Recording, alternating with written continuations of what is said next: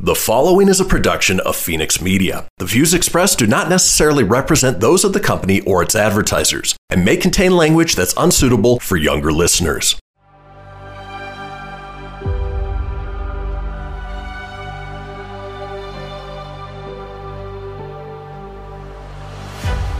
Thank you for tuning in to Silver Age Heroes Radio Theater. I'm your host, Christian Phoenix. Now, growing up as a comic book fan of the 80s and 90s, I've always been fascinated with how storytellers translated these iconic heroes from the page to film, television, and radio. Long before we got the big-budget CGI epics we enjoy today, children gathered around their radios to hear their favorite do-gooders come to life with little more than their imaginations and these broadcasts from a time long forgotten. I invite you to gather around your radio for this presentation of Silver Age Heroes Radio Theater.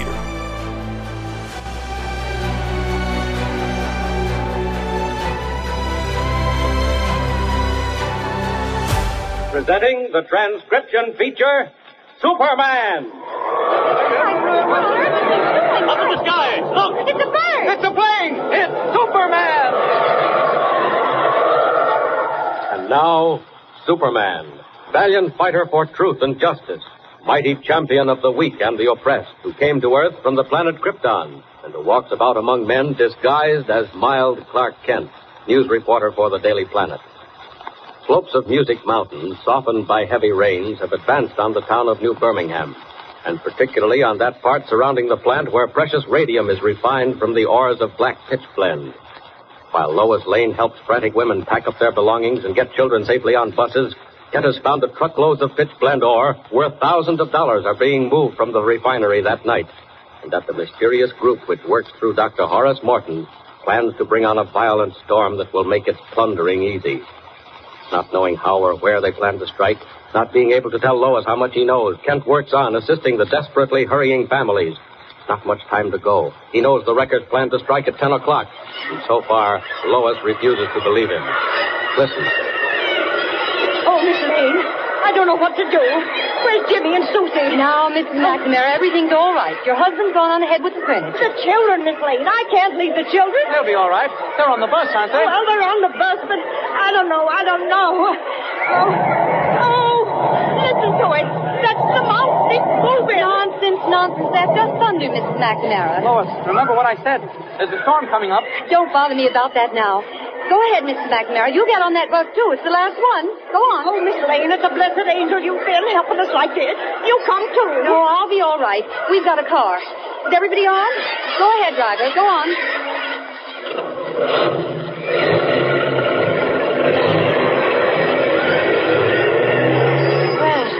Thank heavens we got them off. Whatever happens now, they won't be caught here. Lois, Miss Lane, I just thought of something else. Mr. Kent, it's no use. I just won't believe my Uncle Horace is mixed up with any gang of criminals. You can talk until you're blue in the face. But unless you've got something better to go on than a hunch, I'm not going to... Now, look here. You admit he can control the weather. You told me that much yourself. Why, no, but... Well, then, you also know that he's with the gang. Now, what if the gang is making him do it? What if they plan to bring down the mountain and block those trucks, maybe tonight? Yes, and all those people on their buses, too, and the kids. Clark, they wouldn't do that. They couldn't. Well, they might. And if they were, what could we do about it? Oh, it's too terrible. What could we do? Lois, I've had an idea. If there is anything in this, if your uncle is back of all this rain, where would he be working from? Well, how should I know? Well, nobody knows, but we can guess. All his equipment is back up at the observatory, isn't it? Right on the mountain itself. Oh, but Clark, he couldn't be there. They've had a guard up there ever since he disappeared. Oh, I know, but guards can fall asleep, can't they? And anyway, we don't really know where his scientific stuff is or how he works it. It might be somewhere out in the woods. But Mr. Kent... Even if the guard's right on the job, the place is locked and he's on the outside. What if there's a secret entrance? It's not impossible. Well, there might be. Oh, I don't know. What do you think we ought to do? What's the time? Wait. 9:15. They're pulling it off at 10. What? What do you say? Nothing. Look here, Miss Lane. Are you game for something? You know I am. What is it?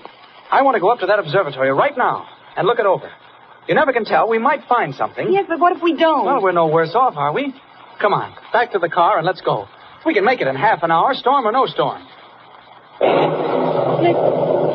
Thunder. There is a storm. Yes, or else it's the mountain starting another slide. Come on. Here's the car.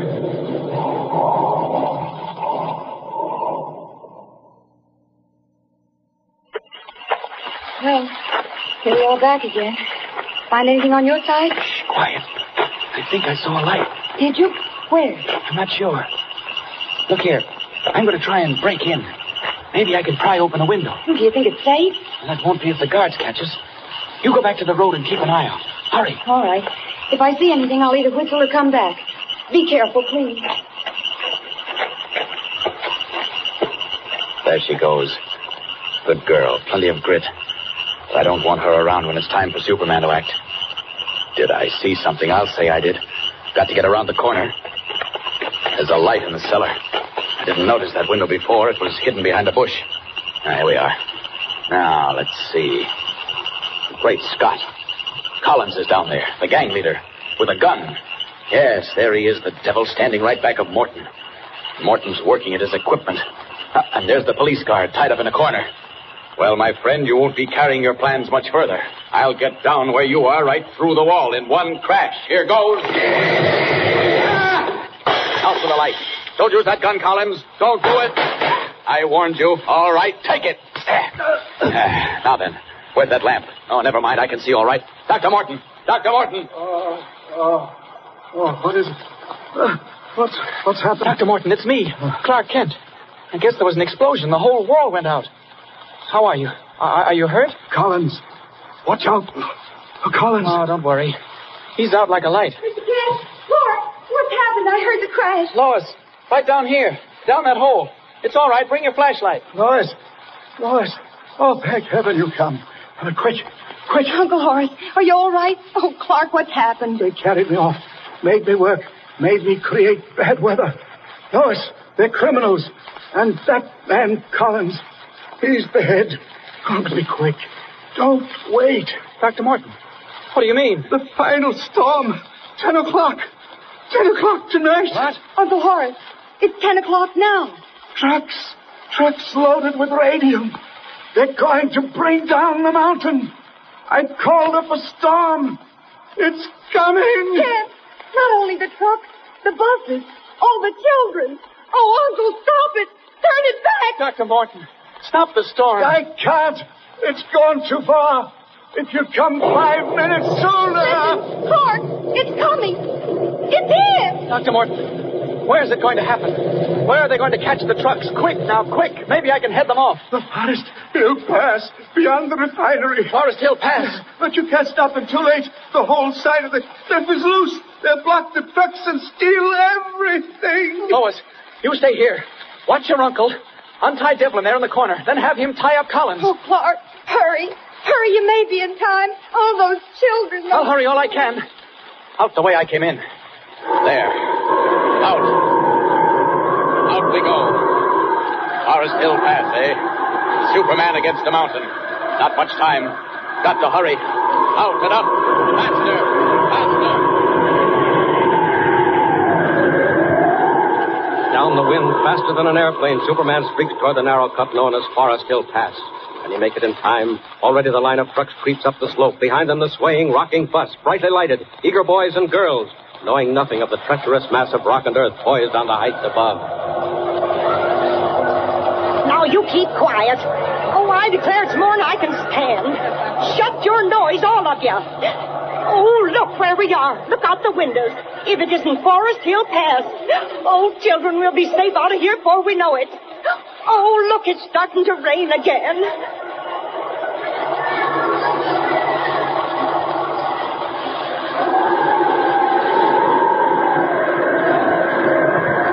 Ah, there are the trucks. Right in the pass.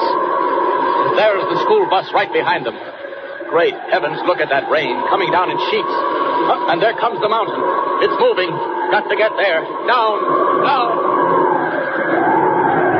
Those men on the trucks, they've stopped. They're running away. Well, I could use those trucks myself. If I can stop that slide just for a minute, the bus can get through. Down.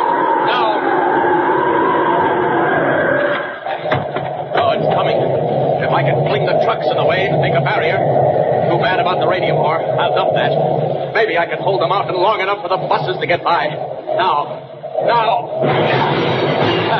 There goes one truck. And another. Maybe I can make it yet. Still coming down. And here's the bus with the children in it. Now, quick, with another truck. There, that ought to do it. Hurry. It stopped for a second. Keep that thing going. Keep that bus going. You'll make it. Hurry. Ah, made it. They're safe. The bus with the children got through. They're all right. They got through. Okay, Music Mountain, come ahead and do your worst. You can't hurt anybody now.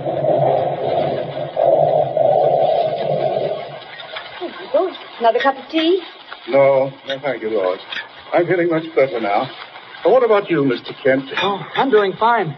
Splendid attempt you made, Kent. I mean, to get down the mountain last night. Well, as it turned out, I didn't have to warn them. The trucks were wrecked, but the children got through, and after all, that was the main thing. Very strange about the trucks, wasn't it? They looked as if someone had just picked them up and thrown them right at the mountain. Quite so. Being considerate enough to dump them carefully first. How do you explain it, Kent? Me? Gosh, I don't explain it. I can't. But what about you, Dr. Morton? What about the Morton system of weather control? Now, don't forget, Lois and I want a good long interview about that for next Sunday's paper. How about starting talking right now, eh? No, I think not, Mr. Kent. I'm sorry, but I think not. Why, Uncle Horace, what do you mean? Lois, I've made up my mind. I think the weather is best left to nature. When we try to interfere with nature's way of doing things, we make only trouble. But, Doctor, look here. I'm sorry, Mr. Kent. I realize I owe you much. But I owe humanity more. My secret is one that is better left unknown. The Morton system is dead, forgotten, destroyed. My story, I'm afraid, is one which will never be printed. So ends the adventure of Dr. Horace Morton, the man who made the weather. Kent and Lois are disappointed that they will have no story for Editor White. But another assignment is close at hand, even more thrilling, more dramatic. Tune in next time and follow the story of Superman.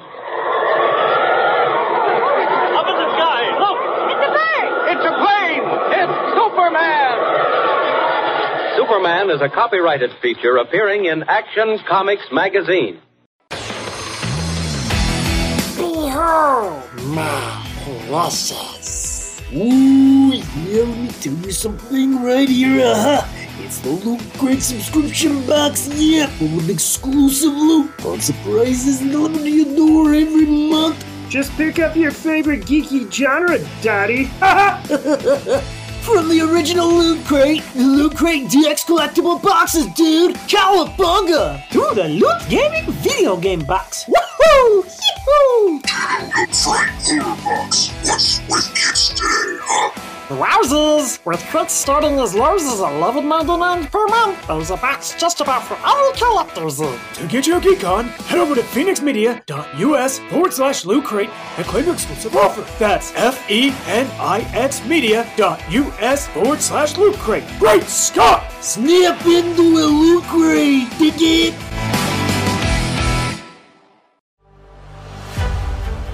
You're tuning in to Silver Age Heroes Radio Theater presented by Phoenix Media. Up in the sky, it's a bird, it's a plane. No, it's Superman.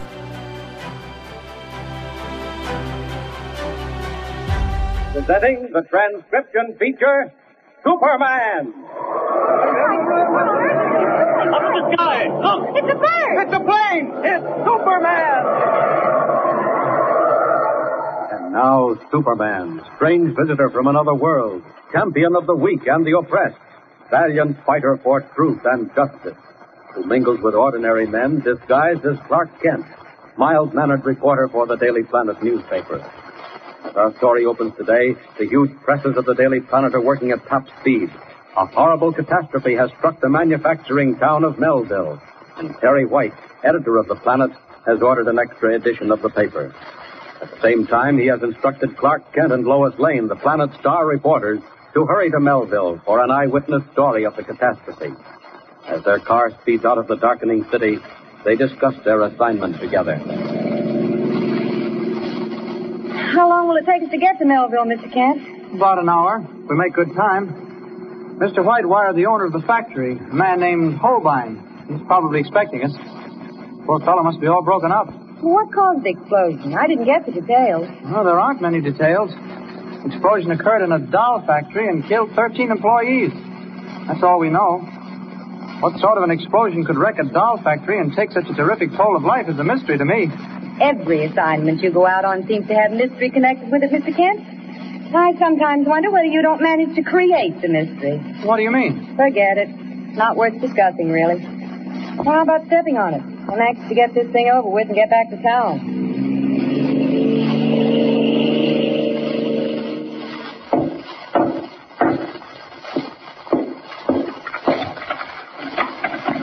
Joe, I told you to stay at the factory to keep people from snooping around. I know, Mr. Holbein, but this telegram came and I figured it might be important. You don't have to worry about the factory. Nobody's snooping around. Good. Joe. What's the matter, Mr. Holbein? Listen to this telegram. Clark Kent and Lois Lane, Daily Planet reporters, will arrive Melville 8 tonight to get a complete story, factory explosion. Your cooperation will be appreciated. Perry White, editor. Reporters, huh? Well, you'll handle them okay. Just like you handle the chief of police and them fire inspectors. This is different, Joe. This reporter, Kent. I've read about him. He won't be so easy to handle. No, we can't take any chances, not now. Well, they're coming. You can't stop them. We have to stop them. Listen to me. There's no train until 10, so it means they're coming by automobile. You will meet them before they reach the bridge and see that they turn back. Suppose they don't want to turn back. There can be no such thing. You will tell them the road is closed. If that doesn't work, do the next best thing. You mean? I mean accidents can happen. Very serious accidents. I get you. Now remember, Joe, they must not reach Melville under any conditions. Under any conditions. Well, you must have taken the wrong road back at that fork, Mr. Kent. We've been riding more than an hour. Oh, I'm sure this is the right road. Are you getting tired? No, just bored. What's that up ahead? Red light? Yeah, someone's waving a lantern in the middle of the road.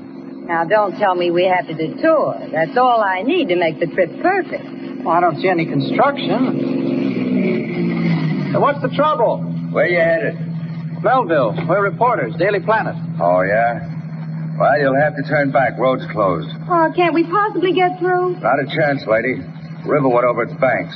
Road's 4 feet deep in water. Well, there isn't any water here. You're on a hill, mister.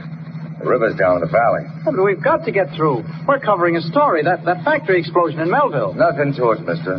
Boiler blew up. No story there. Well, then let's turn back. We've wasted enough time. Just a minute. Isn't there another road we can take? Nope. This is the only one goes into Melville. Well, I gotta be getting back. Sorry. Well, I don't see the point in sitting here staring into space, Mr. Kent. Turn the car around. Oh, wait. This doesn't look like a hill to me, and I don't see any valley below. All of which proves what? Well, it may prove nothing, but I'll find out soon enough. You stay here. I'll run up ahead and have a look. Clark Kent, you're an obstinate fool. Be back in a minute. She can't see me around that bend. Lucky, too. This looks like a job for Superman. Well, here goes.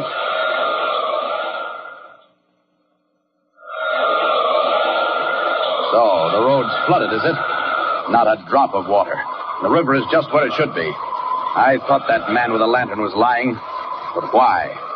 What's his purpose in trying to keep us out of Melville? Huh. Wait. Here he comes now. He might not be willing to talk for Clark Kent, but he'll say plenty for Superman. I'll just drop down on the road. Good evening. Hey, where'd you come from? Never mind that. I understand you've been telling people this road is flooded. What's the big idea? Listen, I ain't got time to fool around with no guy in a masquerade costume. Beat it. Not before you answer a few questions. Beat it, I said. Go on before I let you have it. Put that gun back in your pocket. It might go off. That's what it's for. Now, scram. I said put that gun up. Stand back or I'll shoot. Stand back. Go ahead. Shoot. Those bullets bounced off my chest, and you're lucky they didn't snap back and take your eyes out.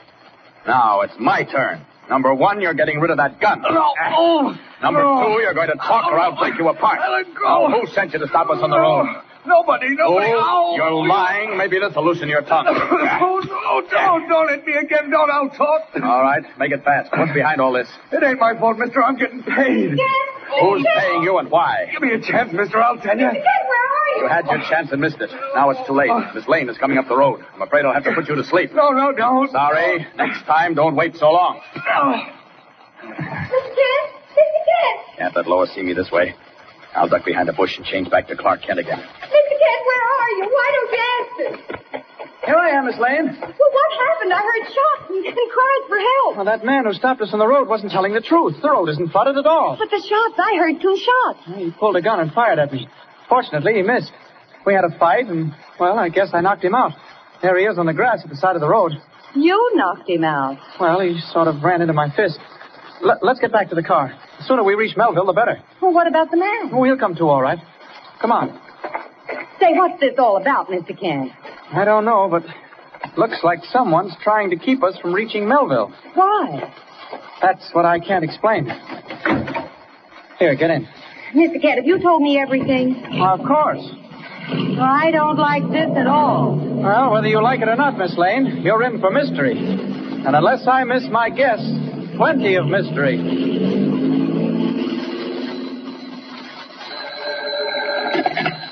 Hello?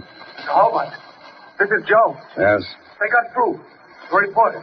The fellow and the girl, they're heading for Melville. You fool. I told you to stop them. I couldn't. The big guy grabbed me and... Never mind. Now listen to me. Take the back road and get here before they do. Come to my house. No. Go to the factory and keep watch there, you understand? Yeah, sure. And this time, make no mistakes.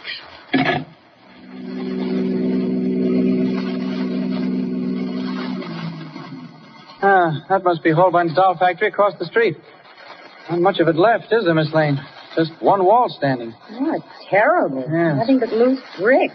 What do you intend doing? Oh, I'll look around. Must be a watchman or a caretaker. You wait here in the car. Just a moment, Mr. Kent. If you think I came along to watch you get a story, you're crazy. Go ahead, mess around in that pile of bricks. I'm going up to interview Mr. Holbein at his home. Come on. Lois, wait. Oh, the silly little fool. Hope she doesn't get into trouble. Oh, well, might as well look around. Oh, that explosion, whatever it was, certainly wrecked this place. Hello, here comes someone. Watchman, I guess. Oh, no, it's the man who stopped us on the road, the fellow I hit. He recognizes me. Hey, what do you want? Me? Oh, nothing. Just looking around. A terrible explosion. All right, keep walking, mister. Hey, wait a minute. Ain't you the reporter? Reporter? No, I'm a traveling salesman. I sell ties. I've got some samples at my hotel if you're interested. Ah, never mind. Keep moving. Yeah, sure. Good night. Boy, that was a close shave. He knew he'd seen me before. I just stuck around the corner here out of sight. Now, off for these clothes. I think it's high time Superman did a little investigating. Something hidden under that pile of bricks, and I have a faint idea it may be a clue to the cause of the explosion. Well, we'll find out soon enough. Up, up, and away!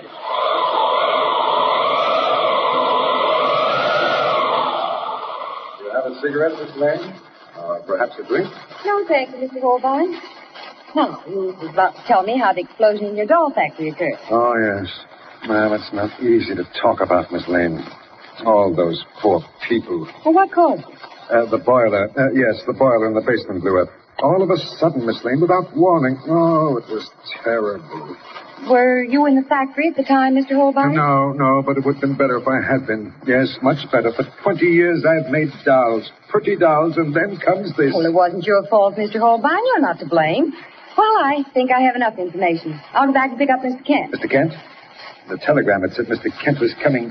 Yes, he stopped off to look at the factory. Probably rummaging through the brick. What? I said he's probably rummaging through the brick.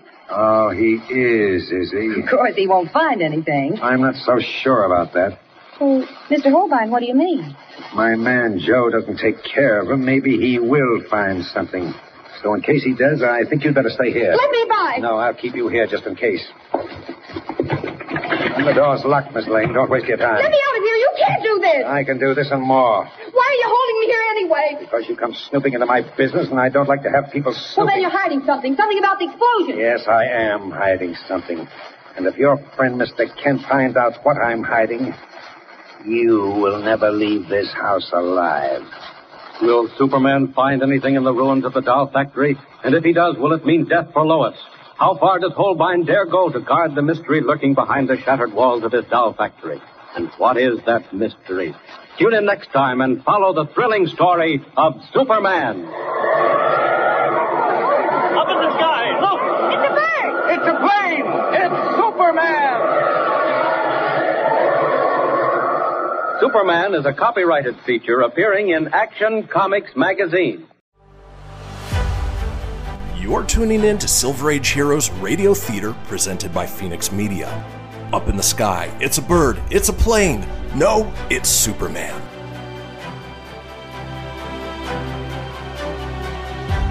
Presenting the transcription feature, Superman! Up in the sky! Look! It's a bird! It's a plane! It's Superman! Superman, courageous visitor from another world, champion of the weak and the oppressed, who came to Earth when the planet Krypton was destroyed by giant quakes, and who now mingles with ordinary men disguised as Clark Kent, a mild-mannered reporter for the Daily Planet newspaper. When an explosion wrecked Hans Holbein's doll factory in the manufacturing town of Melville, neither Clark Kent nor Lois Lane, sent to cover the story, suspected there was anything sinister behind the unfortunate accident that took a toll of 13 lives. But mysterious things soon began to happen. An attempt was made to stop Kent and Lois on the road, but Superman took a hand. Arrived in Melville, Kent remained at the ruins of the doll factory, while Lois went to interview Hans Holbein, the owner. Learning from Lois that Kent was at the factory, endeavoring to determine the cause of the explosion, Holbein immediately imprisoned her in his house and threatened her with death if Kent discovered anything in the factory ruins. Leaving Lois bound and gagged in a closet, Holbein hurried to the factory, where Kent, as Superman, has already burrowed deep down into the pile of bricks, searching for evidence. Listen, Joe. Where are you, Joe? I'm here, Mr. Holbein. What's up? Keep that light out. Where's the reporter, Kent? Reporter? I ain't seen no reporter. Well, he's here, snooping around. You didn't see him? Say, wait a minute. I thought that guy was him. Who are you talking about? Guy came up the street about 10 minutes ago, and he looked like the same guy I stopped on the road, that reporter. But he said he was a necktie salesman. Now, you fool, it was Clark Kent. Where'd he go? I told him to beat it, and he did. You sure? Positive. I seen him turn the corner. What's that noise? Noise? I don't hear no noise. Keep that light out. Now, listen. You hear it? Yeah. Now I hear it.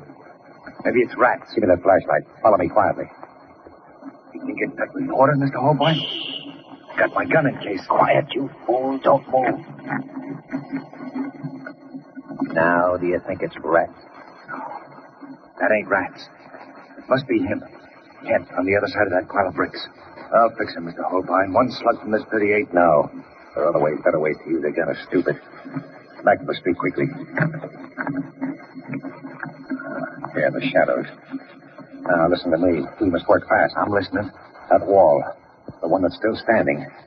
It has a crack in it, hasn't it? Yeah, big crack. The fire inspector said it'll have to be torn down in the morning before it topples over. It'll topple over tonight. An accident. What? I don't get you. The wind could make it fall. And would it be our responsibility if that reporter, Kent, was underneath it when it fell? But the wind ain't strong enough to topple it. And we'll help the wind with a small amount of dynamite. Have a stick placed in the crack. That'll make the wall topple, no? Sure. We can muffle it so nobody will hear the charge go. You're a smart boy, Joe. Sometimes.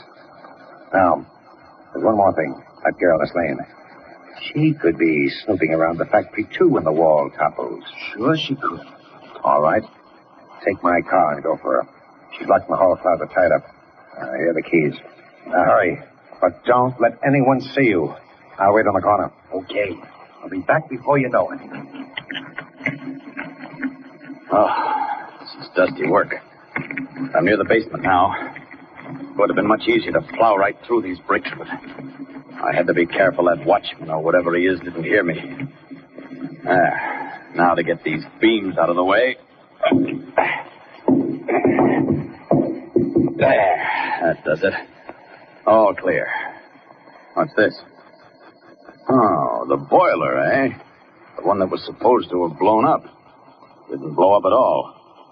Evidently something else was responsible for that explosion. Something Holbein would like to keep under cover. Well, it won't be under cover very long, not if I have anything to do with it. Ah, here, this looks like something. Broken packing case. Now, I'll rip some of these boards off. Case of dolls. Most of them are crushed. And this is a pretty one. Blonde hair and a blue dress. Too bad the body's cracked, or I'd save it for Lois. Hold on. Something queer about this doll. What's that inside the body? That's a metal cylinder. Wait a minute. They all have metal cylinders.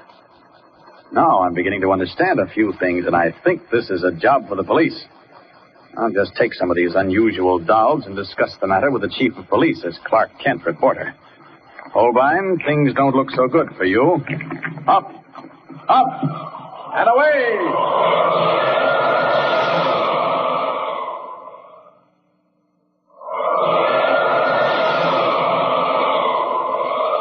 Red cape streaming in the night wind, Superman wings through the darkness, convinced he has stumbled on an important clue to the mysterious explosion in the doll factory.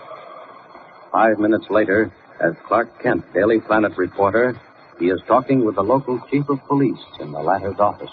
As I said, Mr. Kent, there's not much we know about Holbein, except that he rented the factory a year ago, set up machinery, and began making dolls. Harmless enough business, if you ask me. Harmless enough on the surface? What do you mean by that? Here, Chief, look at these dolls. Yeah. Let me open one. Yeah. See what's in it? Yes, powder. Gray black powder. Looks like pepper. But I can assure you it isn't. Here, we'll just pour a few grains into this ashtray. Kent, it may be dangerous. Don't worry, Chief.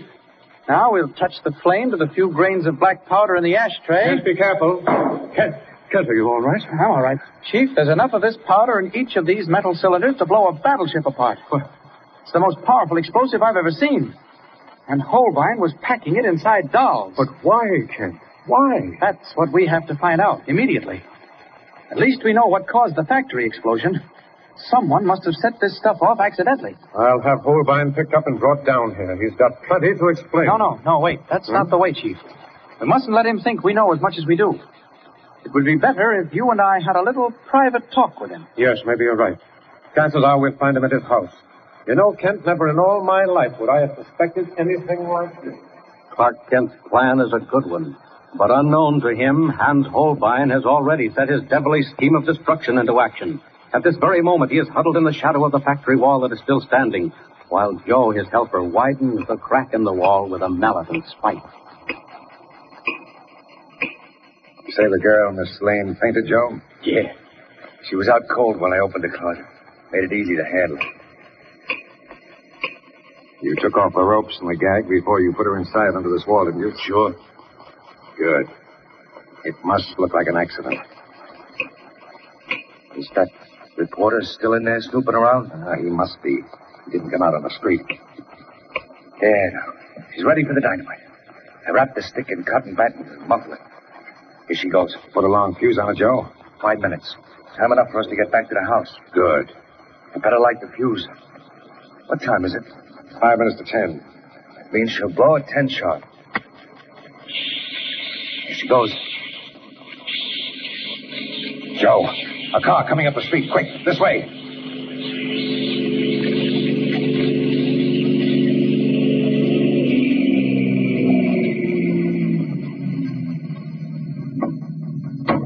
Well, if Holbein isn't here at the factory, Chief, we can question his watchman. He's the same fellow who tried to keep Miss Lane and myself from entering Melville. I can't understand Holbein's not being home, Kent. Particularly since you say Miss Lane went up to interview them. No, that's what worries me. Her car was parked in front of Holbein's house, but the place was empty. We searched every room after we climbed in that open window. Well, don't worry. Let's look around here. Hello? Anybody here? No answer. Let me have your flashlight. I know the way over these bricks. Where's that watchman you were talking about? Oh, I don't know. He seems to have vanished. I don't like this. What do you mean? Well, Holbein gone, Miss Lane gone, and the watchman gone. We'll find them all. Chief, wait a minute. What is it? Do you hear something? Faint sputtering? No. No, I don't. Where's it coming from? Over there. Well, that's a blank wall. The only one left standing. Fire department condemned it. They're going to tear it down in the morning. You still hear that sputtering? Yes, faintly. You didn't leave your car running, did you? I can't remember. Chances are I did. Say, you've got good hearing if you can catch that motor idling. It's pretty quiet. No, it's not a motor. It's a sputtering, a hissing. I'm going over to investigate. What's that? Town hall clock. What time is it? Must be 10 o'clock. Chief, what's that over there? Looks like a woman's shoe. It is a woman's shoe. One of Lois Lane's shoes. Chief Lois is somewhere around here. Maybe behind that wall. She's in danger. 10 o'clock, and the fuse is burned down to its last fraction of an inch. Only a few seconds left for Superman to snatch Lois from disaster. What happens in these fleeting moments? Tune in next time and follow the thrilling story of Superman. Up in the sky, look! It's a bird! It's a plane! It's Superman! Superman is a copyrighted feature appearing in Action Comics magazine. You're tuning in to Silver Age Heroes Radio Theater, presented by Phoenix Media. Up in the sky, it's a bird, it's a plane. No, it's Superman.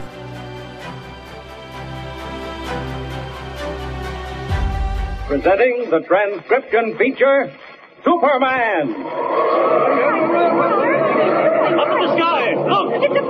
It's a plane! It's Superman! And now, Superman, strange visitor from another world who has come to Earth as champion of the weak and the oppressed. Superman, who can bend steel in his bare hands and race a speeding bullet to its target, and who mingles with ordinary men disguised as Clark Kent, meek-mannered reporter for the Daily Planet newspaper. If you remember, Clark Kent and Lois Lane, a girl reporter for the Daily Planet, were sent to Melville, an upstate manufacturing town, to investigate a mysterious explosion in a doll factory. Hans Holbein, owner of the factory, claimed the explosion was due to a boiler that blew up. But Kent, as Superman, found otherwise. Digging in the bricks, Superman discovered a case of dolls, but they were not ordinary dolls. The body of each doll contained a metal cylinder filled with a dangerous super explosive, enough to blow up a battleship. Taking his evidence to the police, Kent enlisted the aid of the chief. In the meantime, Lois Lane, who had sought an interview with Holbein at his home, is in the clutches of the doll factory owner and his helper, Joe. Unconscious from fright and apprehension, Lois was carried into the dark ruins of the factory and placed beneath a dynamite-loaded wall that is timed to collapse at 10 o'clock. Unable to locate either Holbein or Lois at the doll manufacturer's house, Kent and the police chief rushed down to the factory to find them there as the town clock tolls the ominous hour of 10. Listen. Chief, this shoe I just picked up, it belongs to Lois Lane. She's here somewhere. But where, Kent? Where? I don't know. Maybe behind that wall. I'm going to look. You stay here, Chief. All right. Keep that light out. I'll call if I need you. That sputtering I heard before must be a fuse. But where? Where? Something's going to happen. When it does, I must be prepared. It's Superman. So I'll make the change now, just in case. Now for a look around. What's that near the wall? Great Scott, it's Lois. Lois Lane stretched out on a pile of bricks. The wall, it's toppling over. Chief, go back. Run, the wall's coming down. Gotta get Lois before that wall crushes her. Falling, falling, not a second to spare. Quickly.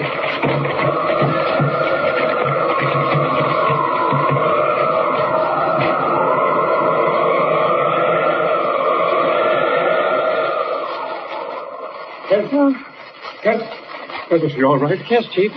That wall missed us by an inch. I don't understand it. I thought you were both caught under it. It's a miracle. Nothing but a miracle. Yes, we were lucky at that. You see, I was right. I did hear sputtering. Sputtering of a fuse. Someone put dynamite in that wall to make it collapse. Not just someone, Kent. It was Holbein and whoever's working with him. I'll see that he goes up for attempted murder if it's the last thing I do. No. Help. She's coming, too. Oh, help. Oh, now, everything's all right, Miss Lane. Just take it easy. Oh, Clark. Mr. Kent. What happened? Yeah, that's what we'd like to know. How did you get here, Miss Lane? I don't remember. I was interviewing that man, Holbein. I told him Mr. Kent was at the factory looking around. He got very angry. Wouldn't let me leave. I fought with him. Yes, what happened? He tied me up and put a gag in my mouth. And I guess I fainted. I get it now. They brought her down here. Never mind about that now, Chief. The important thing is to locate Holbein. I've got to take you to a hotel, Miss Lane. Oh, no, you won't, Clark Kent. This is my assignment as much as it is yours. What's this about dynamite? Well, it's a long story, and you must be tired. I'll tell you some other time. No, so you'll tell me right now. Why did Holbein flare up when I told him you were looking around the factory, huh? because he was hiding something. That factory explosion wasn't caused by a boiler blowing up. Not by a long shot. It was those dolls.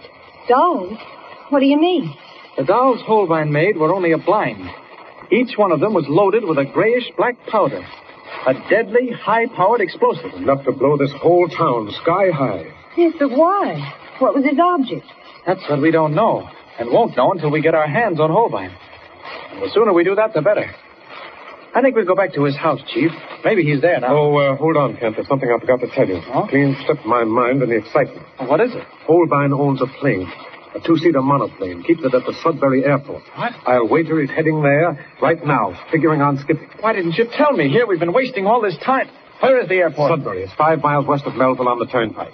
We can drive there in 10 minutes. I can get there faster alone. See you later. But now, doesn't that beat all? How on earth does he expect to get there faster than a car will take him? Oh, it isn't it to get there faster, Chief. Just first, to hog all the glory. Where's your car? It's just down the street. Oh, come on. We're racing to the airport. No sense all of us going to one place. Maybe it would be better if we took a run up to Holbein's house on the chance he's there. Sort of cover all possibilities. Why, he won't be there. He'll be at the airport, and Ken will catch him. He's just that lucky. Can't tell that Holbein's looking up to think he can talk himself out of this without running away. Come on, Miss Lane. Won't be anything more. Oh, all right, but I'll bet my last dollar Clark Kent comes in with Holbein in a story. Both Lois Lane and the chief of police are in for a none too pleasant surprise. For even as their car speeds through the darkness, Hans Holbein nervously paces the living room floor of his house, while Joe, his helper, stands at a window with drawn blinds, listening. Well, all clear, Mr. Holbein. Stop worrying. Not a chance it's being pinned on us. Yes, that's what you think. But that car, the one that drove up to the factory while we were fixing the dynamite in the wall. Well, what about it? It was a police car. I saw it. Well, listen, you can talk those cops out of anything. Take it easy, Mr. Holbein. Just take it easy. What time is it? At best 10? Oh, 7 hours. That's a long time. What's going to happen in 7 hours? It'll be dawn. We go to the airport, take the plane, fly to the island. There we'll be safe until this blows over. What about the rest of the dolls buried under the bricks? Gonna leave them there with all that stuff in them? Well, it can't be helped. But if the wall toppled over on them two reporters, the fellow and the girl, they can't do any talking. Well, I'm not sure what happened. I can't take any chances. There's too much at stake. Look out the window again, Joe. Yeah. Still clear. No, wait a minute. There's a car coming up the street. Who is it, Joe? Who is it? How can I tell from here? She's slowing up. Stopping at the curb.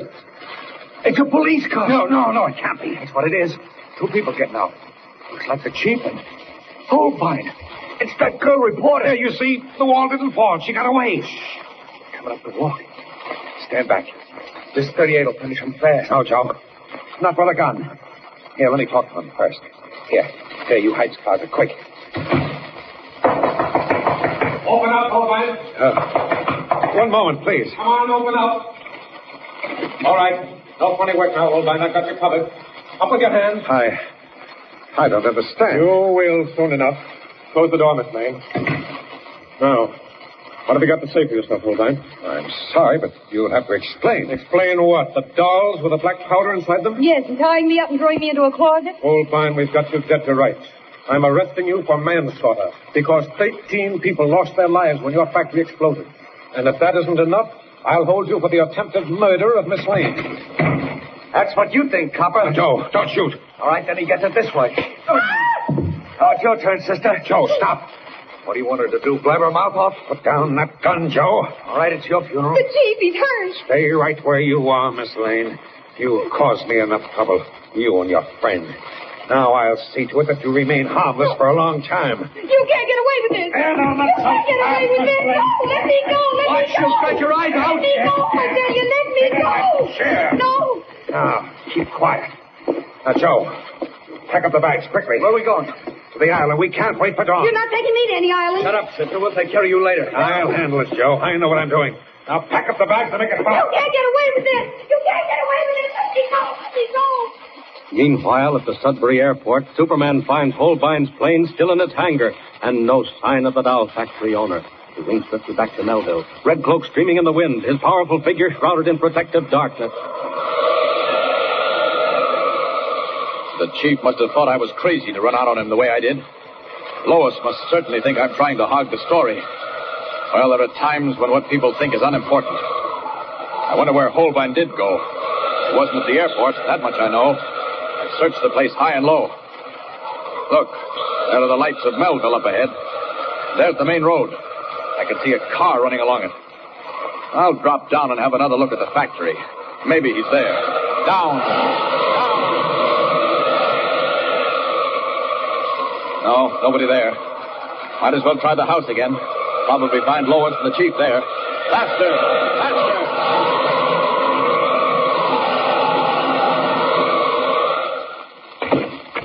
Here we are. Right in Holbein's front yard. I'd better change back to Clark Kent before going in. There, that does it. Now, up the steps.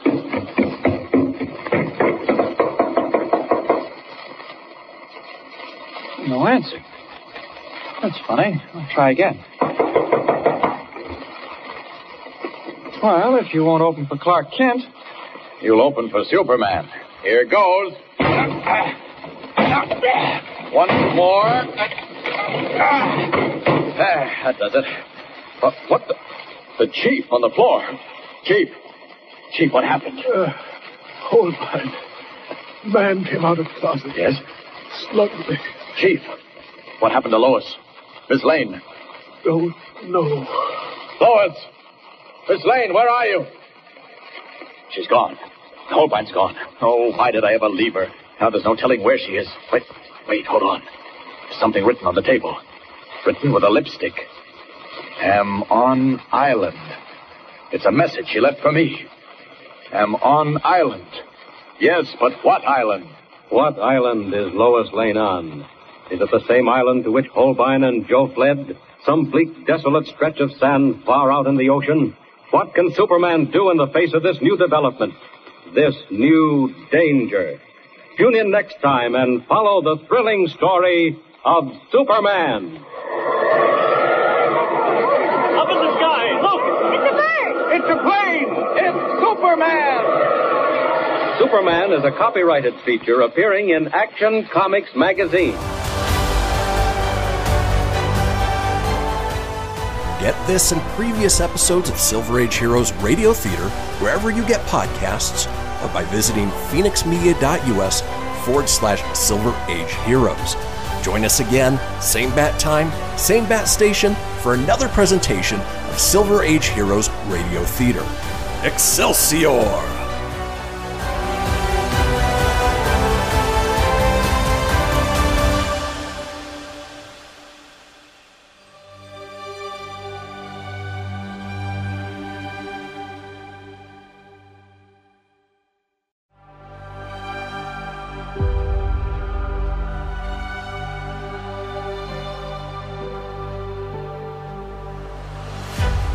Thank you for tuning in to Silver Age Heroes Radio Theater. I'm your host, Christian Phoenix. Now, growing up as a comic book fan of the 80s and 90s, I've always been fascinated with how storytellers translated these iconic heroes from the page to film, television, and radio. Long before we got the big-budget CGI epics we enjoy today, children gathered around their radios to hear their favorite do-gooders come to life with little more than their imaginations and these broadcasts from a time long forgotten. I invite you to gather around your radio for this presentation of Silver Age Heroes Radio Theater.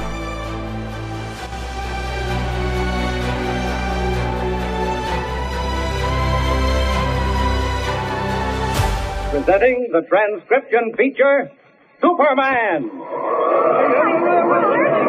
Up in the sky! Look! It's a bird! It's a plane! It's Superman! Now, Superman...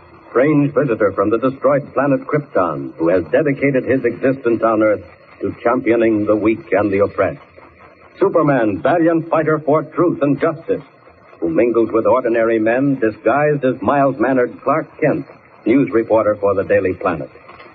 As you remember, Clark Kent and Lois Lane were sent to the manufacturing town of Melville by editor Perry White to investigate a mysterious explosion in Hans Holbein's doll factory. An explosion that took a toll of 13 lives. Kent, as Superman, discovered the cause of the catastrophe and enlisted the aid of the Melville chief of police to bring Holbein and his helper Joe to justice. But the one mistake Superman made was to separate from Lois Lane and the police chief in his search for Holbein. When Superman returned to Holbein's house, he found the chief severely hurt from a blow on the head, and Lois Lane missing, together with Holbein and Joe. As our story opens today, editor Perry White, who had come to Melville in response to Clark Kent's urgent call, is seated in the waiting room of the Melville Hospital with Kent, waiting to talk to the chief of police. Listen. Dr. Parker wanted in surgery.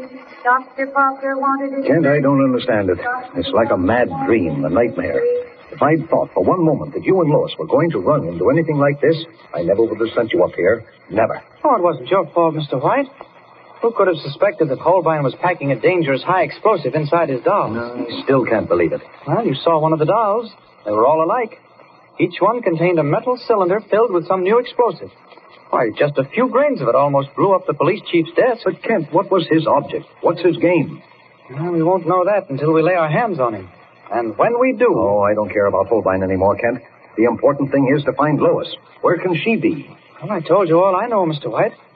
When I got to Holbein's house after searching for him at the airport where he kept his plane, the chief was stretched out on the floor, half conscious, and Lois was gone. But she left a message. Yes, written in lipstick on the table. All it said was, "Am on Island." Yes, you told me that, but it isn't much help.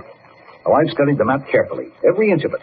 There isn't an island off this coast, not one within 1,000 miles of Melville. The man at the airport said Holbein's ship only had a cruising range of 500. Well, maybe the chief can help us. I hope so, Kent. No, what's keeping that nurse? Oh, here she comes now. All right, Mr. White, you can see the chief of police now. Good. Come on, Kent. All right. I certainly hope the chief can give us a clue of some kind. And if he can't... Here we are. This is his room. Hello, Kent. Hello, Chief. Well, this is Mr. White, editor of the Daily Planet. Oh, glad to know you, Mr. White. You had a pretty close call, Chief. Yes, and if Mr. Kent hadn't come when he did, I probably wouldn't have been here to tell the tale. Well, we only have a few minutes, Chief. Doctor's orders.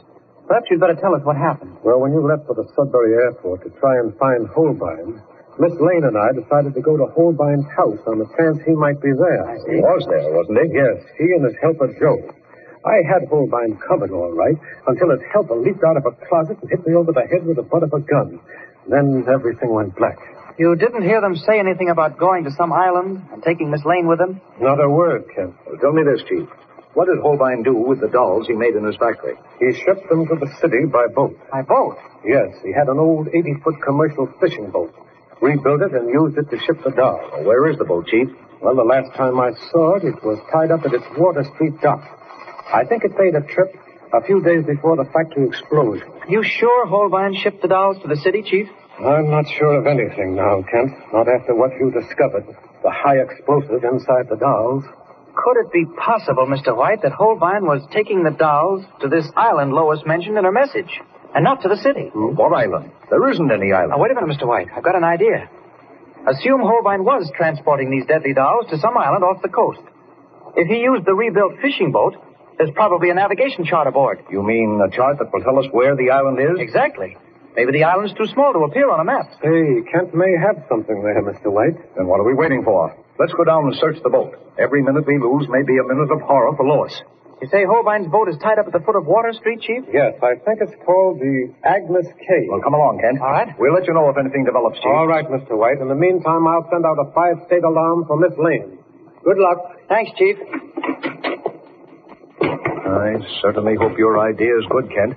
Because if it isn't, I won't know where to turn next. Dr. Henderson reports to Ward 3. Dr. Henderson reports to Ward 3. Well, there's the dock, Mr. White. And a fishing boat tied up alongside. Must be Holbein's. I guess I'd better park here and we can walk across the street. Heavy mist over the harbor. Yes. We're lucky it's dark and misty. All right, this way, Mr. White. You sure that's Holbein's boat, Kent? Yes, I can see the name on the bow. Agnes K. It doesn't look like there's anyone aboard. Well, we'll find out soon enough. Looks like a sturdy boat. Yeah, it is. Here, climb over the rail, Mr. White. Easy. Yeah. Drop down quietly. There we are. Now to look around. Keep low, Mr. White. I can see a light in one of the cabins under the pilot house. What'll we do? You climb back up on the dock and keep a lookout. I'll see who's in that cabin. Here, I'll give you a hand. There. That does it. Now call me if anyone comes. Take care, Ken. Take care. Mr. White can't see me from the dock, so I think it's time to change to Superman. Whoever's on this boat may be dangerous. There we are. I'll just move along here in the shadows and look through the window. I hope it's Holbein. If it is... No, it isn't Holbein. It's a dark-skinned man, Spaniard or an Italian, playing solitaire. Wonder whether he'd like company. Well, we'll see. Good evening. Hey, what do you want here? Oh, just looking around. You the only one on the boat? Now, you get out. You get off of this boat. Put that knife away, my friend. You may cut yourself. Now, you get out, I say. Oh, it's fight you want, eh? All right, come and get it. Try this. And this. Now for the finishing touch. Now, let's see what we can find. That safe looks promising. Huh, locked, eh? Well, it won't take long to open. Here goes. That was too easy, like opening a sardine can. Well, seems to be plenty of stuff inside. What's this all rolled up? Why, it's a map, a geodetic chart. Yes, this is it. Just what we need. Now to change back to Clark Kent and call Mr. White. Mr. White? Mr. White? Come in, Kent. Kent, are you in trouble? No trouble, Mr. White. Come inside here, under the light. Say, what happened to that fellow on the floor? Oh, he came after me, stumbled, and hit his head. Here, look. Look at this chart. What does it mean? See this neck of land running out from the mainland? Yes, I see it. Well, it's at least 50 miles long, right out into the ocean. Still don't understand. Here, now look close. Way out at the very tip, 2 penciled lines have been drawn across the land, and it's marked channel.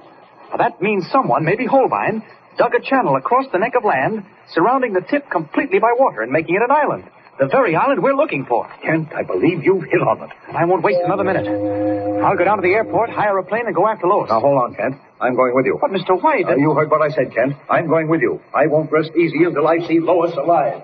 Speeding to the airport, Clark Kent and Editor Perry White hire a seaplane and wing out into the fog-bound night.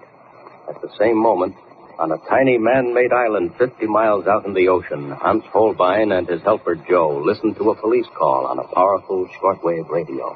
Division 421, calling all Coast Guard stations and police posts, reported missing Lois Lane, L-A-N-E, newspaper reporter, height 5 feet 4 inches, weight 110 pounds, black hair, brown eyes, last seen wearing tweed suit, brown shoes, watch all fishing boats and private planes.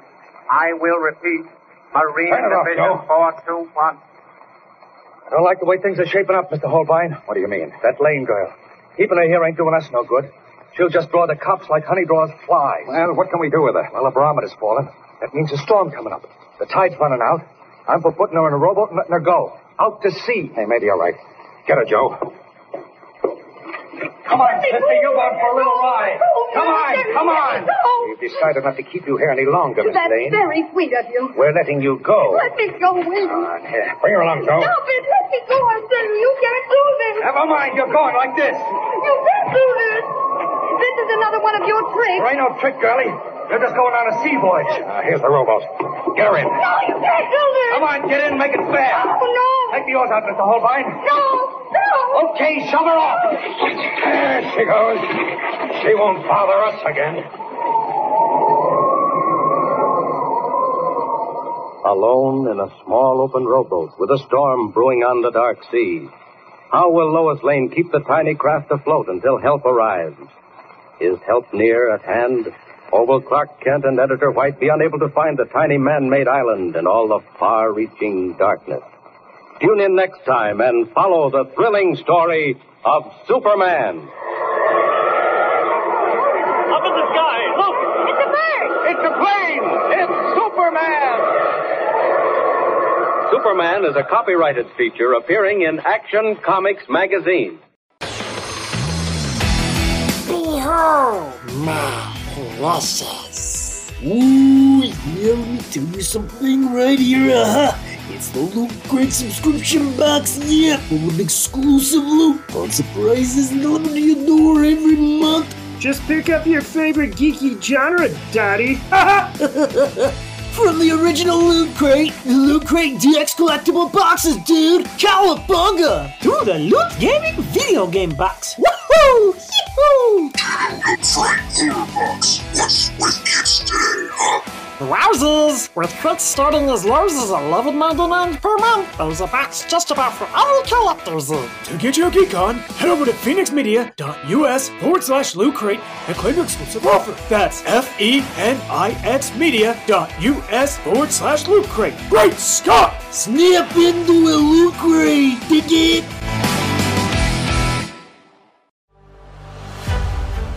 You're tuning in to Silver Age Heroes Radio Theater presented by Phoenix Media. Up in the sky, it's a bird, it's a plane. No, it's Superman.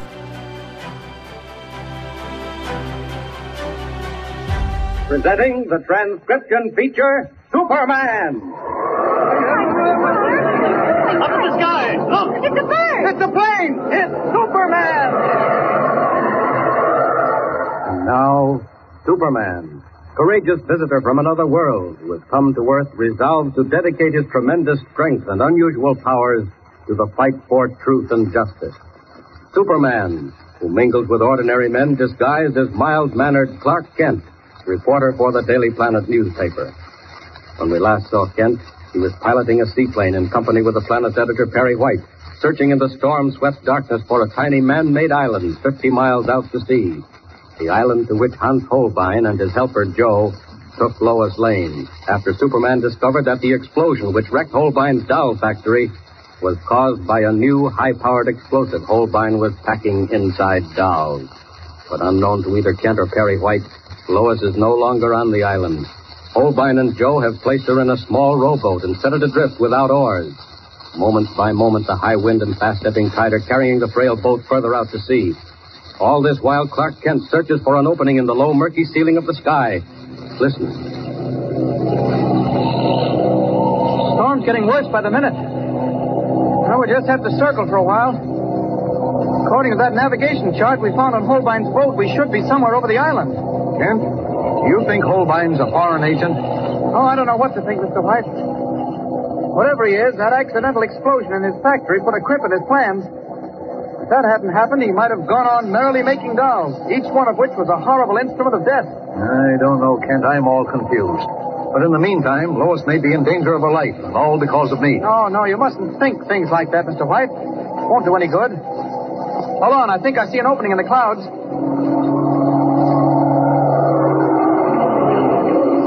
Ah, we got through, Mr. White. Ah, there's the ocean, 500 feet below us. It looks bad, Kent. We're up water. Can you see any land? No, just water. The wind probably blew us off our course. Here, let me see that chart again, will you? Here it is. According to the chart, the neck of land should be somewhere in this neighborhood, unless my calculations are all wrong. Yeah, I certainly wish we had better weather. It's fierce, absolutely fierce. Even if we did find the island, Kent, do you think you can land in that running sea? Well, I can try. We'll circle a bit. Keep your eyes open, Mr. White. Kent! Kent! What's that directly below on the water? Good heavens, it's a boat! A small rowboat. And there's someone in it. Look. Look, that wave almost swamped it. I'm going down. Kent, now don't be a fool. You can't land here. The plane would float 5 minutes in that sea. We'll have to take our chances. There's a human being in that boat. I can't stand by and see it turn over. Kent, it's 2 lives against 1. Well, maybe you're right. Maybe I shouldn't risk your life. Look. Look, Kent. Another wave. Poured right over the boat. How about it, Mr. White? Shall we take a chance? I suppose we've got to, Kent. Go ahead. Oh, I knew you'd say that. All right, sir, tighten your safety belt. Here we go. We're down, Kent. You landed beautifully. Now, where's the rowboat? I can't see it. Oh, neither can I. Not in this pelting rain. Well, we'd better locate it in a hurry.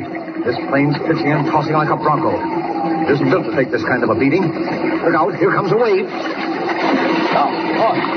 Good thing this cabin waterproof.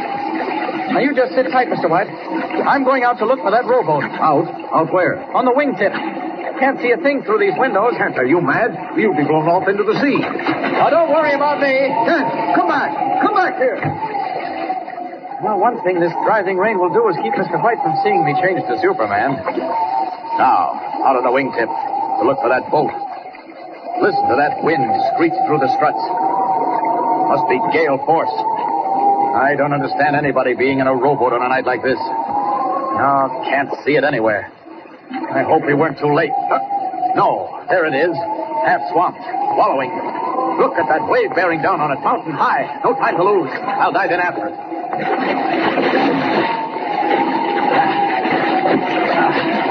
Oh, that wave capsized the rowboat. I may not be able to find whoever was in it. Not in this sea. Faster. Faster.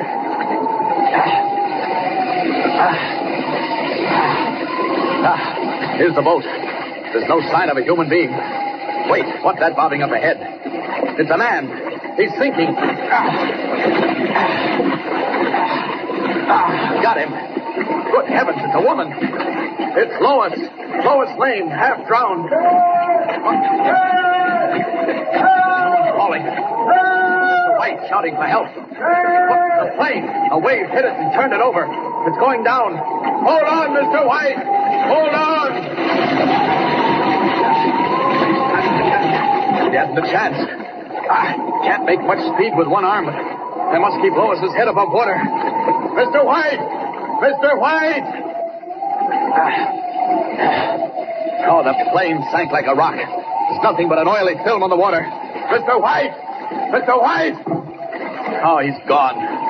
Probably went under with the plane. There might be a slim chance of finding him if I dove down, but that would mean leaving Lois to drown. No, I can't take that chance. Got to get her to a doctor before it's too late. Up! Up! And away!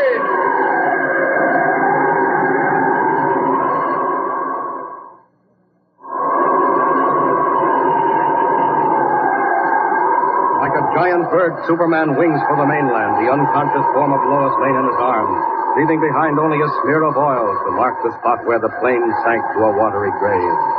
Meanwhile, on the tiny island, Hans Holbein and Joe listen intently for a familiar sound that has come to them over the storm. I don't hear it no more, Mr. Holbein. You're sure it was a plane? Yeah, I couldn't miss it. The fools. Do they expect to pick us out in this weather? And even if they did, how could they land? What about when the storm clears and it's daylight? Well, what about it? They'll see the shack, that storage house where you keep the dolls. You know, Mr. Holbein, I suppose it's none of my business, but I still don't get the point in loading the island with them powder-filled dolls. You're being paid and paid well, aren't you? That's enough. It ain't that, Mr. Holbein. I was just wondering. You've been carting that high-powered stuff over here for almost a year. And I would have kept carting it if that Peter's numbskull hadn't dropped a lighted match into an open case of dolls and caused the factory to blow up. I know. But what are you going to do with all this stuff that's here now? Almost a ton of it. What am I going to do with it? You don't know, eh? Sell it to the government, maybe? For money? No. Money is nothing. Power. Power is the important thing. With this weapon, I will someday rule the universe. Yes, 1 pound of it dropped from a plane will level a great city. I will rule the land and rule the sea. Yeah, but supposing the cops or the Coast Guard find us stuff here, then what? That plane I heard flying around here wasn't flying around just for the ride. Not in this storm. Don't worry. Even if they do find us, not 1 ounce of my explosives will fall into their hands. How come? You see this cabinet built into the wall?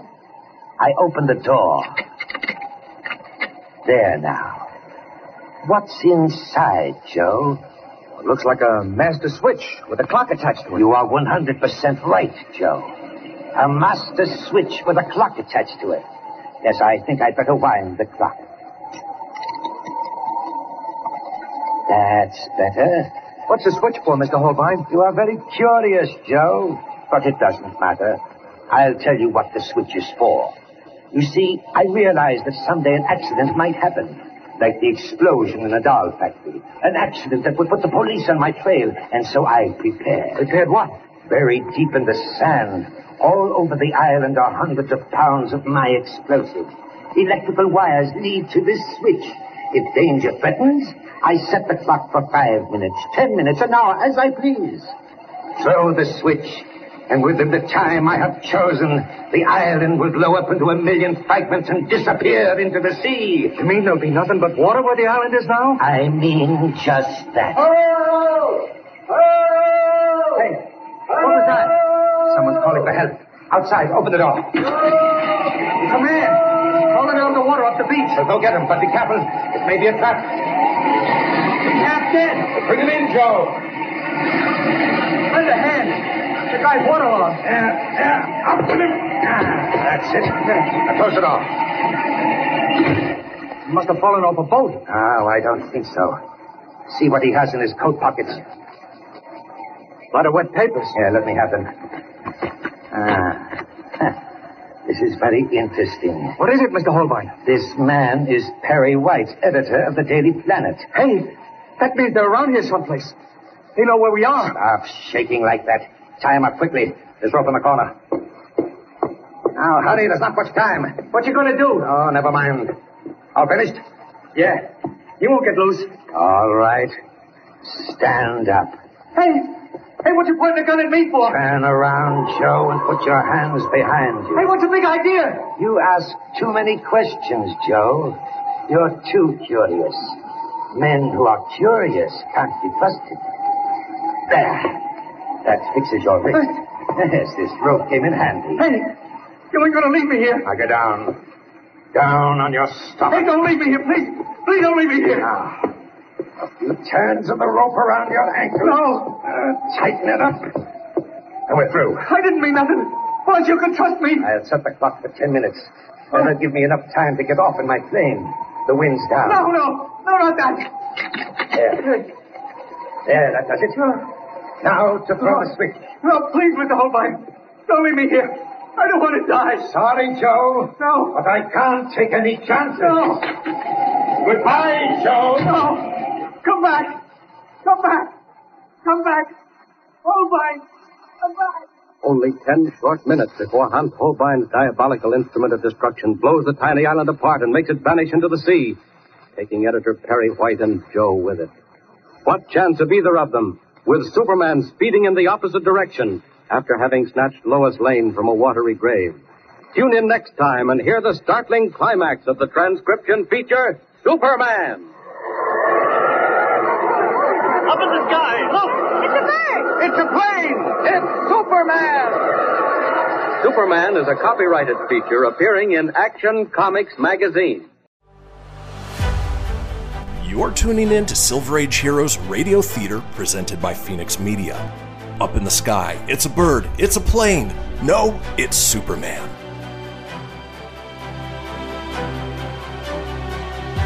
Presenting the transcription feature, Superman. Up in the sky, look, it's a bird, it's a plane, it's Superman. Now, Superman. Courageous visitor from the planet Krypton, who has come to Earth resolved to dedicate himself to the fight for truth and justice. Superman, who can leap tall buildings at a single bound, raise a speeding bullet to its target, and who mingles with ordinary men disguised as Clark Kent, a mild-mannered reporter for the Daily Planet newspaper. When we last saw Superman, he was hurtling through the storm-swept night after rescuing Lois Lane from a watery grave. Under the impression that editor Perry White had drowned when the seaplane they were flying sank, Superman hurried to the mainland with Lois' unconscious form in his arms. But miraculously, Editor White managed to fight his way through the stormy sea to the tiny island where Hans Holbein had stored more than a ton of a new dangerous explosive. Learning the editor's identity, Holbein ordered Joe, his helper, to tie him up. Then, turning on Joe, Holbein bound his wrists and ankles, set a time clock to blow the island up in 10 minutes, and left in his private plane, safe in the thought that all the evidence against him would soon be underwater. 60 seconds have passed. On the floor of the island shack, Editor White is still unconscious from exhaustion, and Joe struggles to free himself from his bonds while the time clock ticks on. Listen.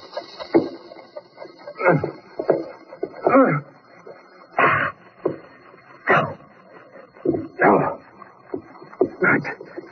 It's no use. The more I move around, the tighter the rope gets. Only that clock would stop ticking. I knew Holbein had double-crossed me.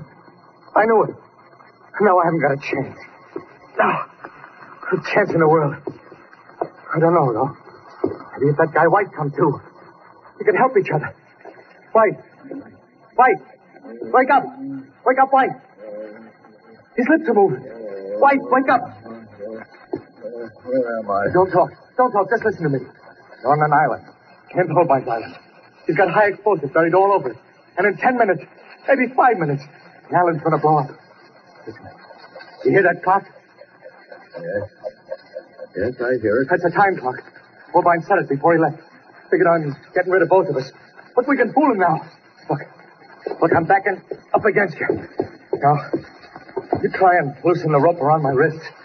Go on, try. I can't. My fingers are numb. I can't move them. Can't you do something? No, I'm sorry. All right, then. We'll work the other way. I'll loosen your ropes. Quick, there ain't much time. Now, hold still. Ooh, no, move over there. No, they're tight. I tied you up and I did it to hold. No, it's no use. I can't budge them. We're goners. Maybe help will come before the island blows up. No, help ain't coming tonight. And when it does come, we'll be down with the fishes, you and me. I knew Holbein had double-crossed me. I knew it. How do you happen to be here? I work for Holbein. My name's Joe. He paid me good money to do his dirty jobs. I should have known he'd crossed me up with them dolls. Where did Holbein ship the dolls, Joe? Right to this island. There's a ton of that explosive stuff in the storage house. The way he told it, he was going to get to run the world. 1 pound of the stuff, he said, blow up a city. And there's 100 pounds buried on this island waiting to go off. Oh, if that clock had only stopped ticking. It's driving me nuts. Joe, what did Holbein do with Miss Lane? A newspaper reporter. We brought her here. We set her loose in a rowboat without any oars. I wish I'd done it to him, the rat. That was the rowboat we saw, Kent and I. It had Lois in it. What? What's that, what? Oh, nothing, Joe, nothing. How long has it been since Holbein set the time clock, Joe? I don't know. It seems like an hour. 5 minutes, do you think? Yeah, I guess so. What's the use of figuring?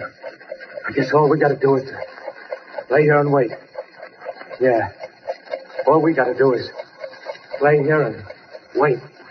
And as the precious seconds slip by on the little island 50 miles out to sea, Clark Kent leaves the hospital where he has taken Lois. Stepping into a shadowed doorway, he drops the meek, mild-mannered demeanor of the reporter and becomes Superman, strong and determined. Listen, Lois at death's door. Mr. White missing, lost in the ocean. I certainly have made a mess of this. There's one thing I will do. Catch Holbein and make him pay for everything that's happened. Now that I'm alone, I don't need a plane. I can find that island by myself. Storm's over. The night's clear. Holbein, you'll be sorry you ever started with me, because if there's one man on earth I despise, that man is you. Up, up, and away!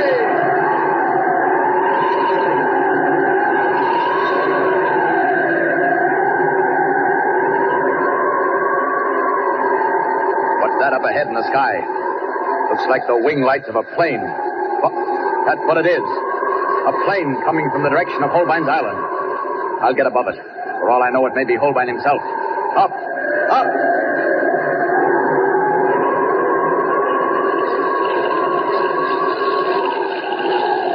Great Scott, it is Holbein's plane. I remember the number on it. This is the first lucky break I've had. I'll follow him back to the airport and corner him alone.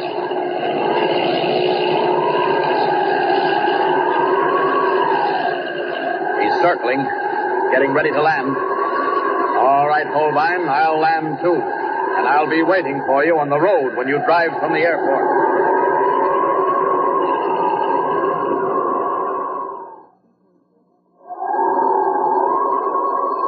Planting himself in the middle of the only road leading from the Sudbury Airport, Superman waits for Hans Holbein's car to come along. His keen hearing detects an approaching motor, and he stands at rigid attention, every rippling muscle tense. Here he comes, traveling fast. And if he doesn't stop, I'll stop him. Ah, he's seen me, and he's stopping. Hey, what's the big idea? Is your name Hans Holbein? Yes, what of it? I want to talk to you. Get out of that car. Who do you think you are? Read it. Oh, so that's the way you want to play, Holbein, eh? All right. Your car is fast, but Superman is faster. Here I come after you.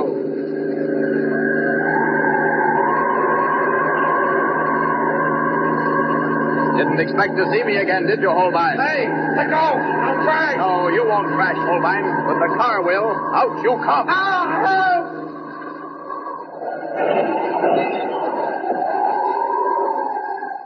There we are, Holbein. Safe and sound on the road. Now, maybe you're in a better humor to talk. What do you want?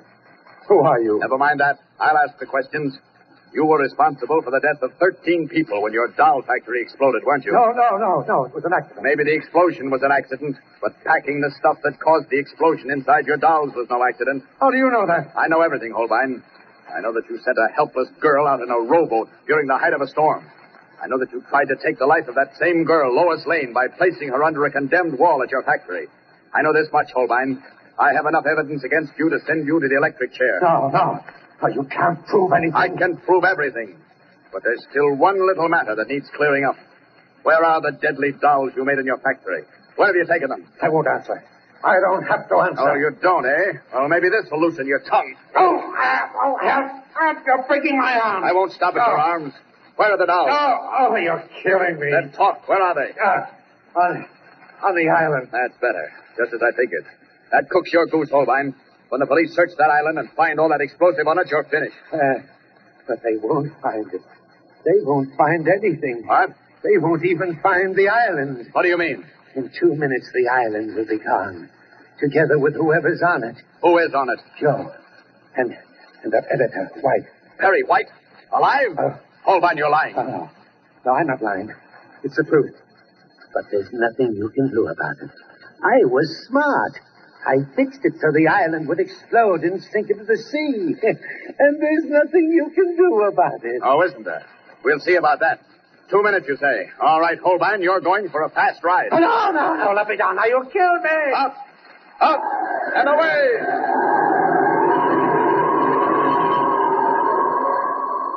With speed almost matching that of light, Superman streaks for the doomed island, clutching the terrified figure of Hans Holbein under his arm. Out into the night, across the now placid waters, he wings like an arrow to the tiny spot of land in the far-flung immensity of the sea, racing against time, racing against death, finally dropping down and landing on the sandy shore near the shack.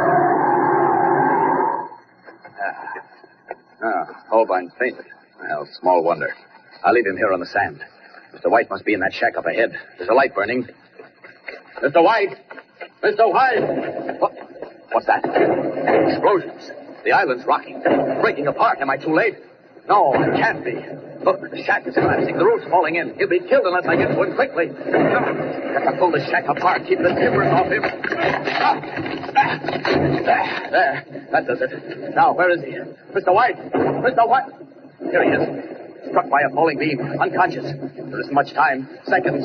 The island's sinking. Up with him. Up and out and away!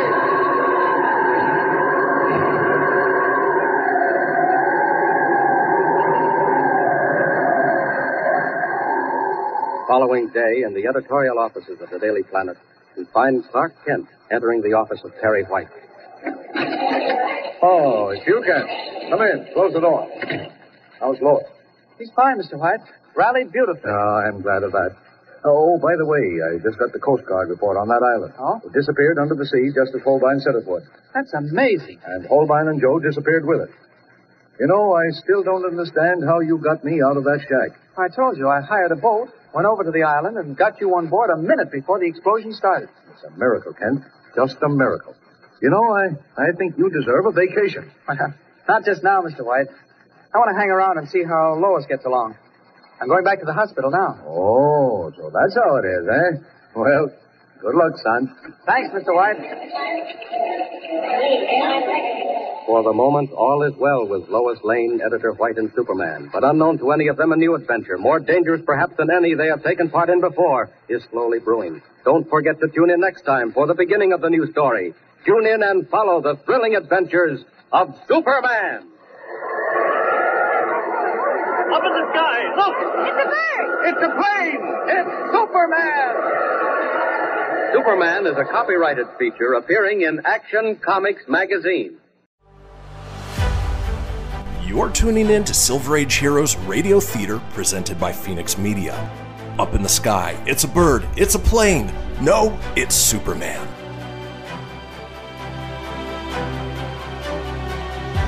Presenting the transcription feature, Superman! Up in the sky! Look! It's a bird! It's a plane! It's Superman!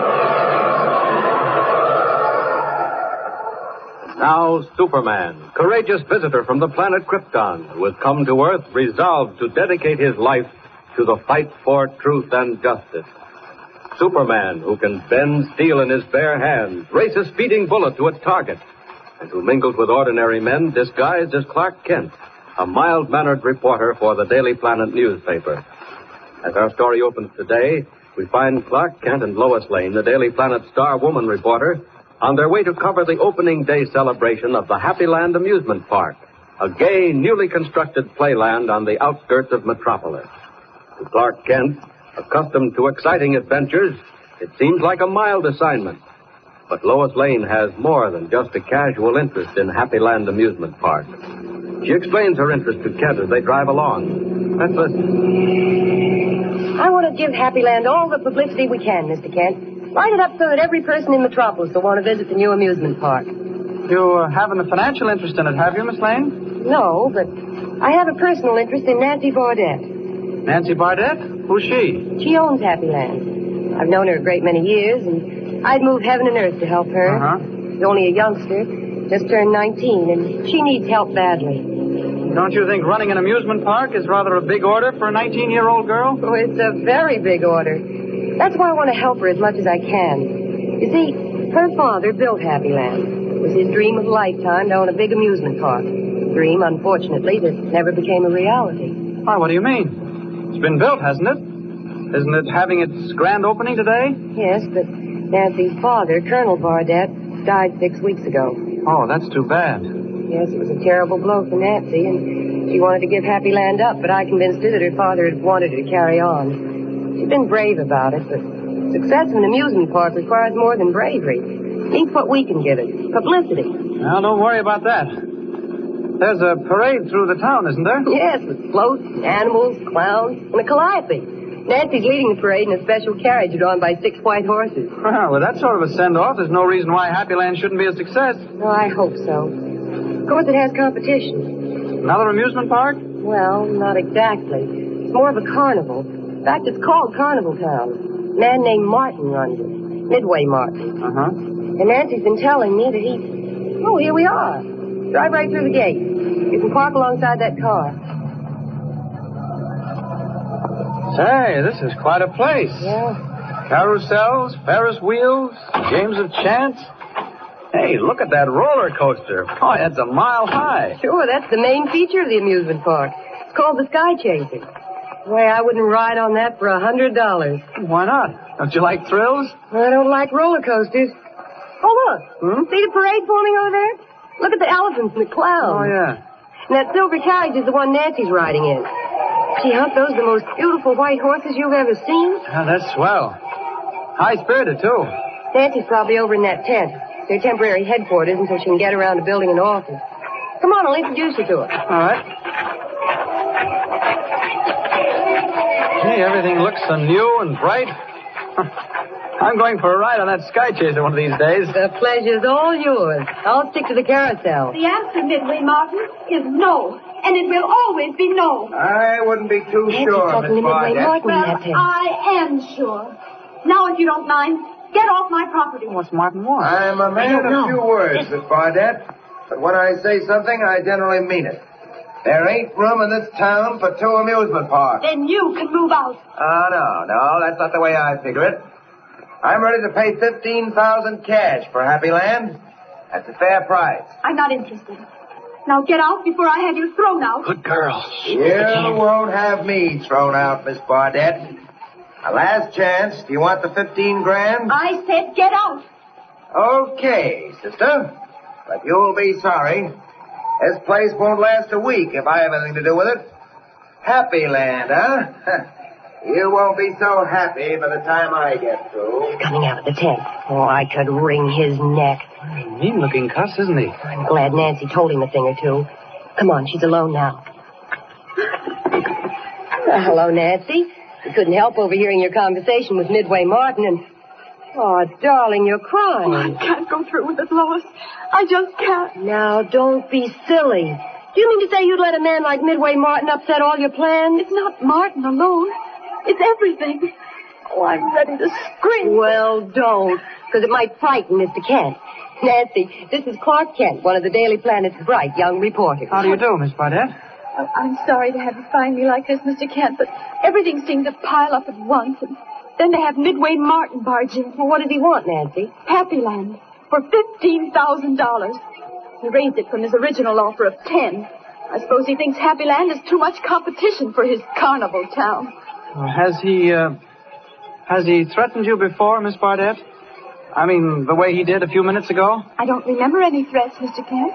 Well, he said Happyland wouldn't last a week if he had anything to do with it. Oh, he was just talking.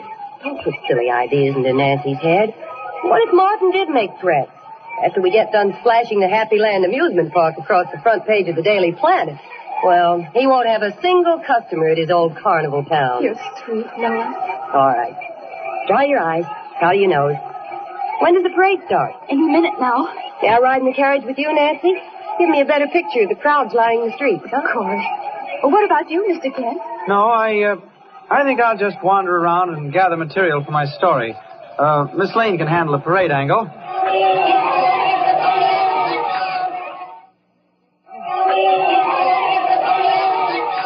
Incidentally, where is Carnival Town? Clark Kent, if you so much as mention Carnival Town in your story, I'll never speak to you again. Ah, don't worry, I won't.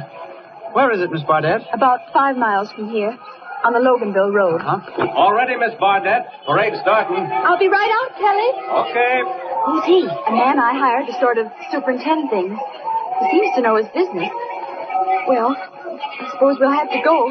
Well, now, come on. Chin up. A big, broad smile, Nancy. You know, this is a big day. Best of luck, Miss Bardette. I'll see you later. All right.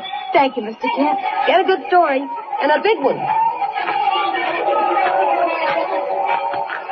I have a feeling there's a story here neither of them suspect. I didn't like Midway Martin's face. A man with a face like his is capable of almost anything. I think I'll just take a little ride over to Carnival Town and have a little talk with him.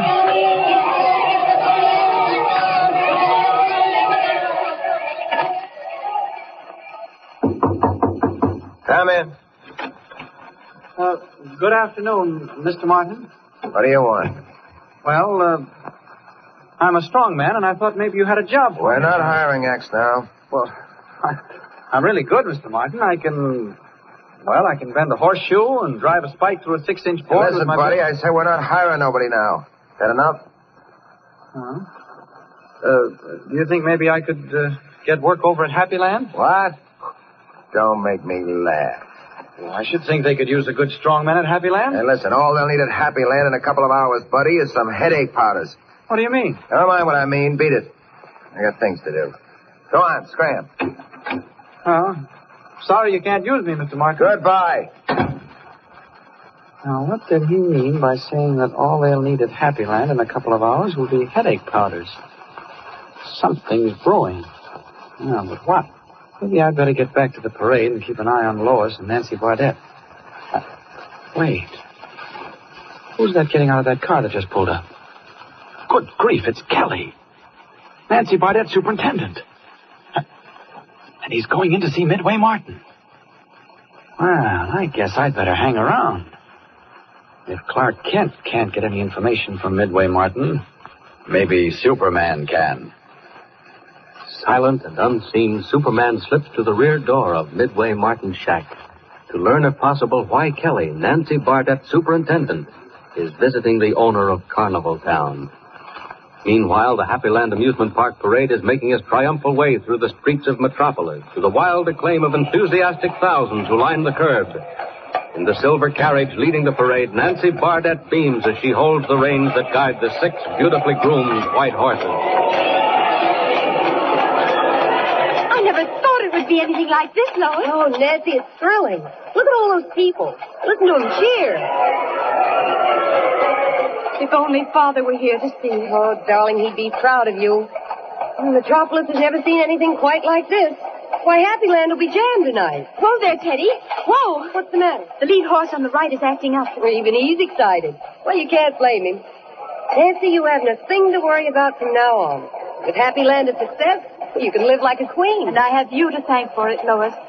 If it hadn't been for all the encouragement you gave me, I never would have carried on. Nonsense. Well, that's the Bardette blood in it. Whoa, Dandy. Whoa, Prince. Steady. It's the noise of the crowd. Frightening them. Whoa, Prince. Steady. Nancy, can you hold them? I don't know. They're all acting strange. Steady. Well, don't you think we better stop? Whoa, Dandy. Whoa. Nancy, they're bolting. Lois, I can't hold them. Jump, Nancy, jump. No, we're going too fast. You'll be killed. Hold on, Lois. They're wild. Running away. The carriage is shaking. Swaying from side to side. What can we do, Nancy? Nothing. The rain staff, the horses are headed for Maple Street where the bridge is being repaired. They'll go right through. We'll be killed. No. That can't happen. It can't. Nancy, the right front wheel. It's loose. It's coming off.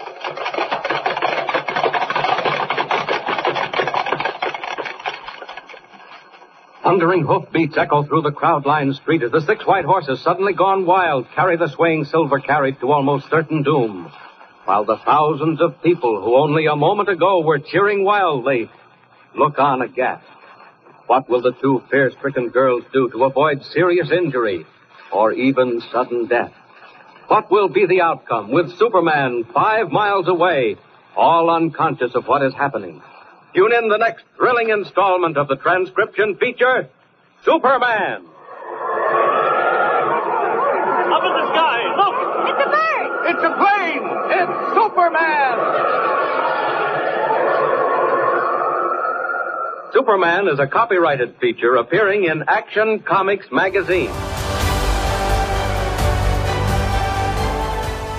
Get this and previous episodes of Silver Age Heroes Radio Theater wherever you get podcasts or by visiting phoenixmedia.us/Silver Age Heroes. Join us again, same bat time, same bat station, for another presentation of Silver Age Heroes Radio Theater. Excelsior!